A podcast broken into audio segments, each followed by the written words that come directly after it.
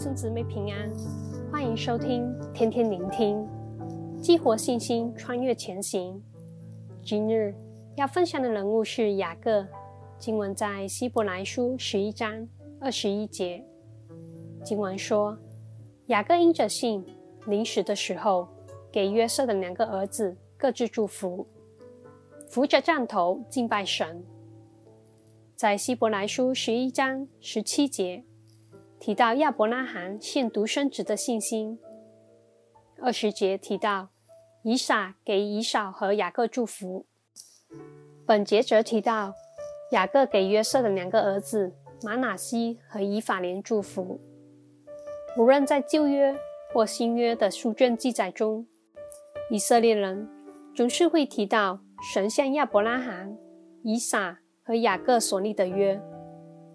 按创世纪四十八章，雅各临终前为两个孙子祝福，是将双倍的产业赐给约瑟支派。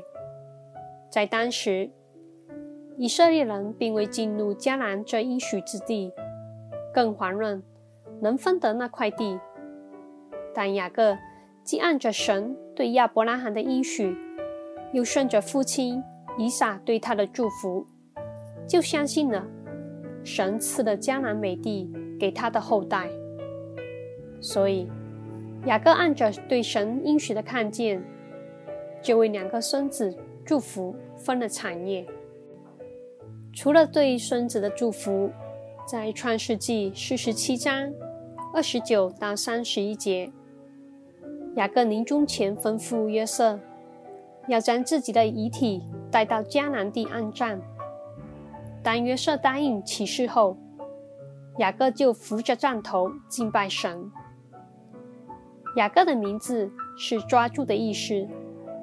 他的一生虽有好些以诡诈待人的地方，但他总是会竭尽所能的抓住神所赐的福，例如长子名分的祝福和天使的祝福。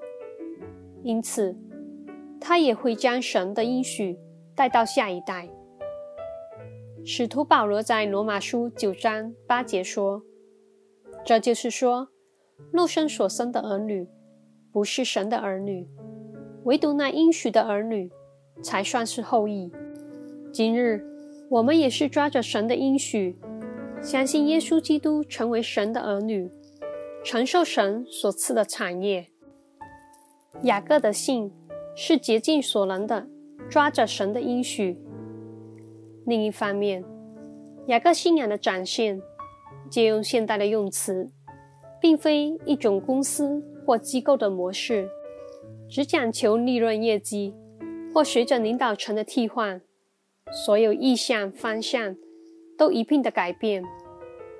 反之，是种承先启后的家族性信仰。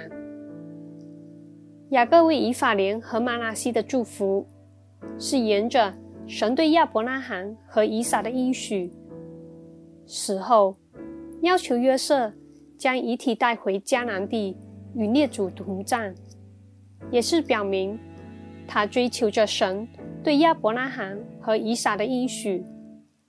可见，雅各除了在乎与神建立关系，他的心也联系着列祖。同时，雅各亦要将神对亚伯拉罕及以撒的应许传至后代，而后代也要实践神对祖辈们的应许。所以，后来约书亚领以色列民进到迦南地，赶出当地的居民及分地，都是整个民族一同回应神对亚伯拉罕、以撒及雅各的应许。所以，雅各的信也是承先启后的活出神的应许。